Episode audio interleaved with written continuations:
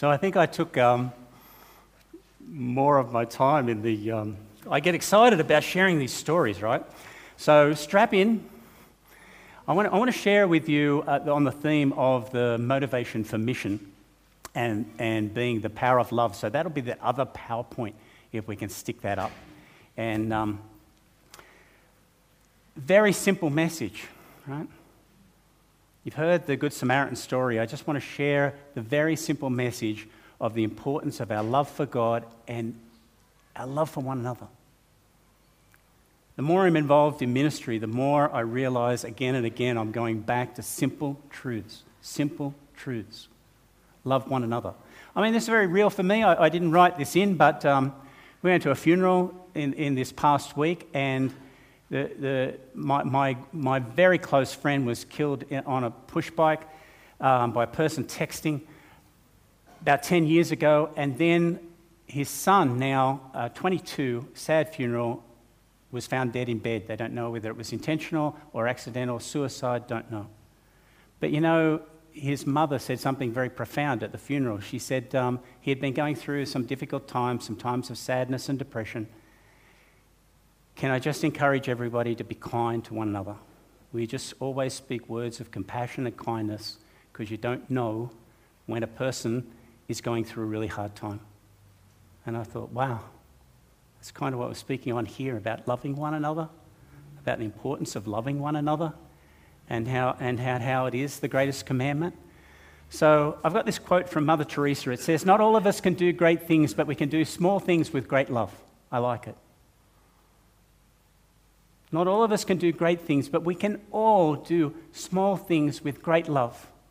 And you know, one of the things I've also learned as I, as I go around Australia speaking in churches and that, how important the church service, you know, like at the end of the day, when you leave this service, sometimes the messages are good, sometimes they're not, sometimes the, the, the, the speaker is engaging, sometimes not.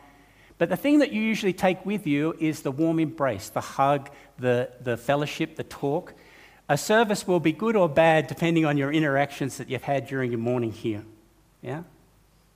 It might be the most dynamic speaker, but if you feel isolated and alone and empty, it won't be as connected as when you do small things with great love, and that can be a handshake. You know, some churches would have an elderly congregation, they look forward to Sunday because they're at least going to get an embrace that week. So, never underestimate the power of that. I'm going to illustrate by telling two more stories, uh, and I just introduce them now. I'll come back to them later. Mo and Sharon, Mustafa and Mason. They're, they're Farsi speaking uh, refugees from Iran in Indonesia. I'll see them again next weekend. And the other couple, and the other person is Natalia. And I got to meet Natalia too. There's two of her children, and one of them wasn't there when I took that um, photo. Her husband was um, martyred for his faith in Ukraine. Um, and they both sharing the love of Christ. Why do they do that? because they are just compelled to. They know Jesus Christ and they want to share it with others, even through the hardest of circumstances. So, my message today is basically this based on the great commandment love the Lord your God with all your heart and all your soul and all your mind, and love others as yourselves. All the law and the prophets hang on these two things Love God, love others. Love God, love others. Okay? Simple message. You should be able to remember it. Love God, love others. Love God, love others. Love God, love others. In a love that's real, in a love that's authentic, in a love that's practical, in a love that cares for their needs, in a love that reaches out to them, in a love that flows from your inner being. You can't give what you haven't got. But if you know Jesus Christ, and if, if, if you're in relationship with Him and you understand the great love that is represented on the cross when Jesus died for us and gave Himself selflessly for us and gave to us, showered us with the love of the Father, then we have something to give to others that the world desperately needs. Simple message. That's all I want to share. What was just read to us was the parable of the Good Samaritan. And I'm not going to go through the parable of the Good Samaritan because you know the story. But in that story, it's, it's the second time in Scripture. First, in, in, in Matthew 22, a teacher in the law asked Jesus, What's the greatest commandment? She says, Love the Lord your God with all your heart and all your soul and all your mind, and love your neighbor as yourself. And then in Luke chapter 10 is the parable of the Good Samaritan, where again, an expert in the law comes along and says to Jesus, What must I do to inherit eternal life? Good question. Jesus says it again.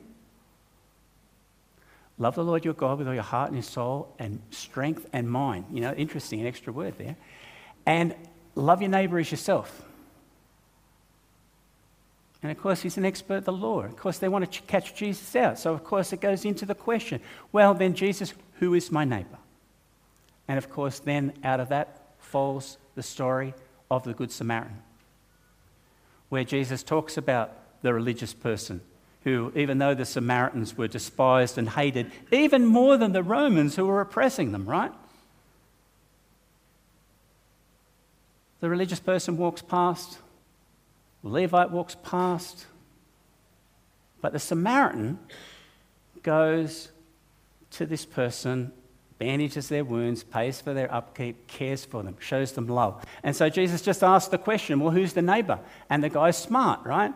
And the guy says, well, the one who showed mercy, go and do likewise. So again, simple message love God, love others. Go and do likewise. It's been said our neighbour is anyone in need. I like this definition of a neighbour. Our neighbour is anyone in need that we are in a position to help. Get that? Anyone in need who we're in a position to help, whether it's financially, a word of um, kindness, encouragement, uh, a supporting hand, uh, a, a, help in some particular way. John Stott says Scripture speak not only survival of the fittest, but a protection of the weakest. So, how are we going in that? How are we going in that? I'm going to illustrate it a bit in a minute.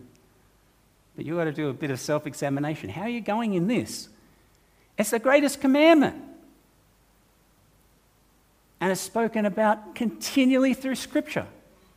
Love is the key. Love is the key. A new commandment I give to you love one another as I have loved you. So you love one another by this. Not by how many times you've been to church or how many hours you spend in quiet time or how many times you've read through the Bible or how effective you are in witnessing or how, whatever. It's by this, by the way that you love one another and you love your neighbor. It's not just being a collection of, of Christians that just love on each other, it's loving your neighbor. Who is my neighbor? Oh, what does the Good Samaritan say? My neighbor is anyone in need who I am in a position to help. The Samaritan was in a position to help, but rather than walk past, he loved.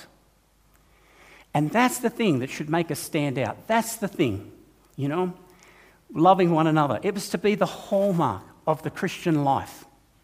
What's there? For the first three centuries, the church grew rapidly. Yeah? Started from nothing. I don't know. There's a thing on um, YouTube at the moment. It says, what is it? The evolution of religion. Very interesting. Have anyone seen that? It has a bar graph of uh, Christianity. It starts with Christianity at the top and, and, and the, the, against the population of the world, and it goes down. You know, Hinduism, I think, was second, and, and down the list is Islam. And then the, the graph goes from 1947 to 2019, and you watch the, the graphs move, and you, and you watch positions on the, the bar chart move, the different religions. Fascinating. The greatest explosion of the Christian church was in the first three centuries.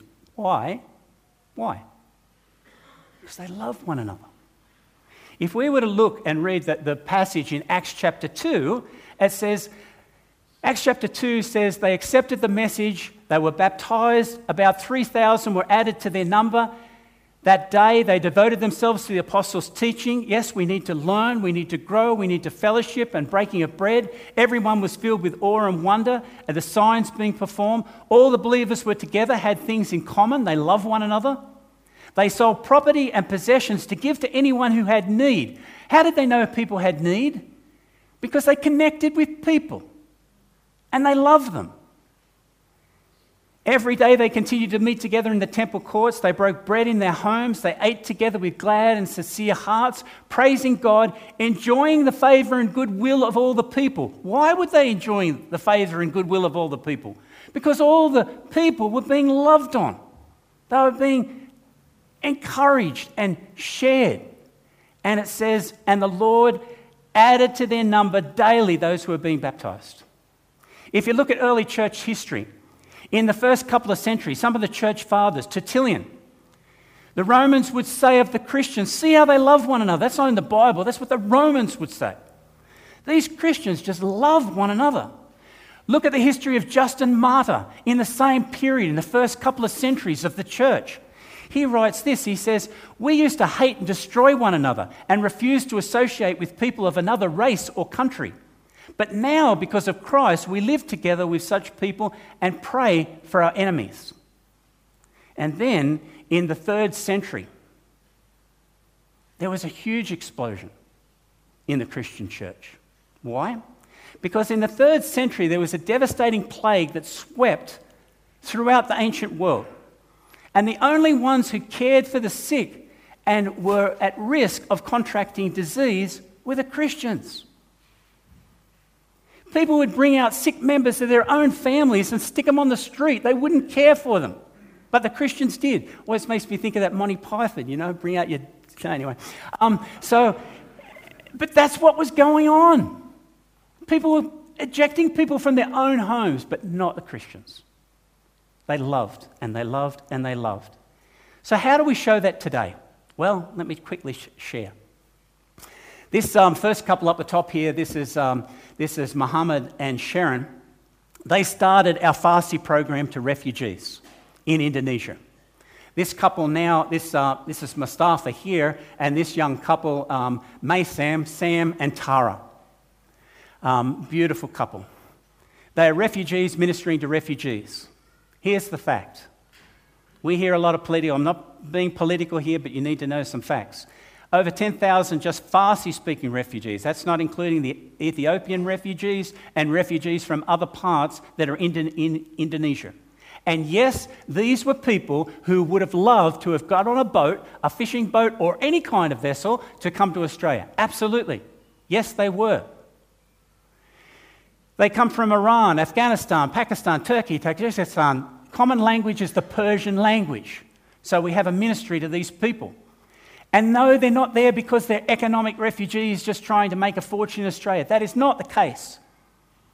And if you believe that, you need to get re educated. Because many of these people, most of them are Shiite Muslims that are there, and they're there, some of them are there because they married out of love. They're still Muslim. But if, if, if you're a young woman like, um, like that Tara, um, I'll go back ooh, to, to young Tara, or even Sharon, they're promised in marriage at a young age to an old uncle who might be in his 70s. If they marry out of love, they've got a choice either flee the country or one of them will get imprisoned and one will get killed. Simple. Okay, and I think we've got some Farsi brothers here and they can verify some of this. If they have a different religious persuasion, if they're Sunni instead of Shiite, boom, in prison. Right? If they're, uh, if they're an ethnic group, Hazara or something else, boom, in prison. So many of them flew from their country of origin to Indonesia where they become refugees. Ah, and to be a refugee is not easy. No education for your children.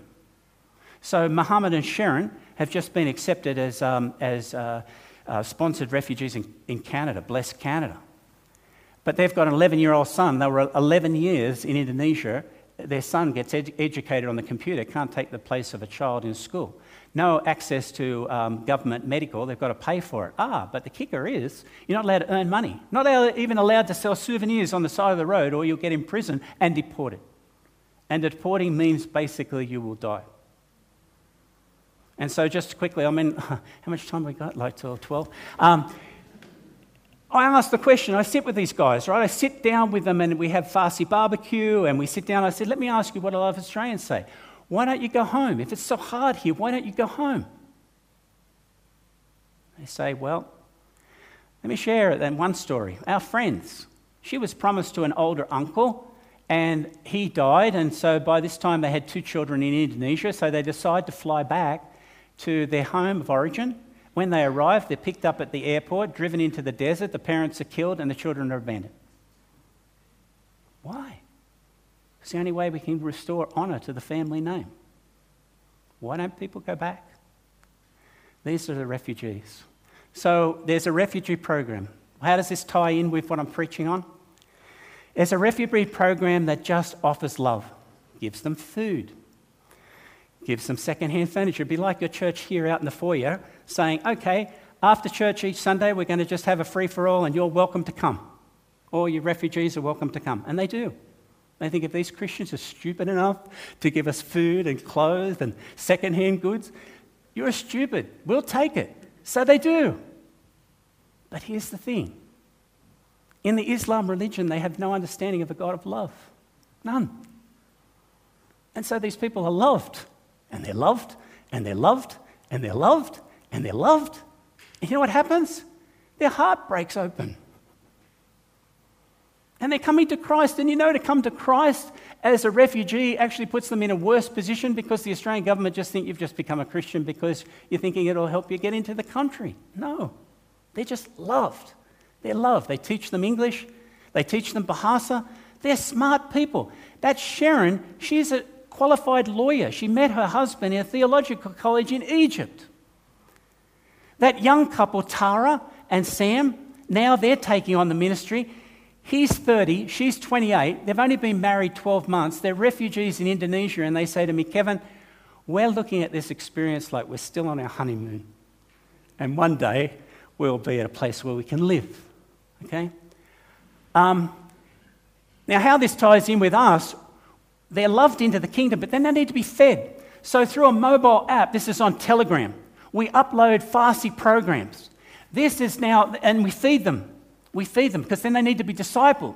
So, through our radio programs, we do a radio program in the Farsi language on our Indonesian network at about 2 a.m. in the morning because they sleep all day in the heat of the day and they're awake at night, and we don't have to worry about our Bahasa audience because they're sleeping. They listen, and then we upload the messages twice a week onto Telegram, and now we're getting hits.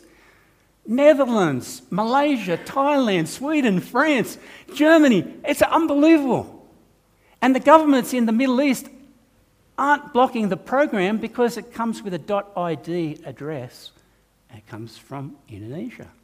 God is good. God is amazing. Love. These people are loved into the kingdom. We haven't got this uh, for security. This person sends a, sends a marker, in, in, and again, our, our brother that can speak Farsi says, Well, this is where we're listening in our small group in Iran. Who would have thought a ministry started amongst refugees of Farsi speakers in Indonesian is now being shared throughout the world? Who would have thought? Well, I guess God did. So they're a, they're a beautiful couple, this, uh, this young couple that have taken over the ministry there, and I'll go and visit them soon. And the other one, uh, an example of, of love too, is this woman, Natalia.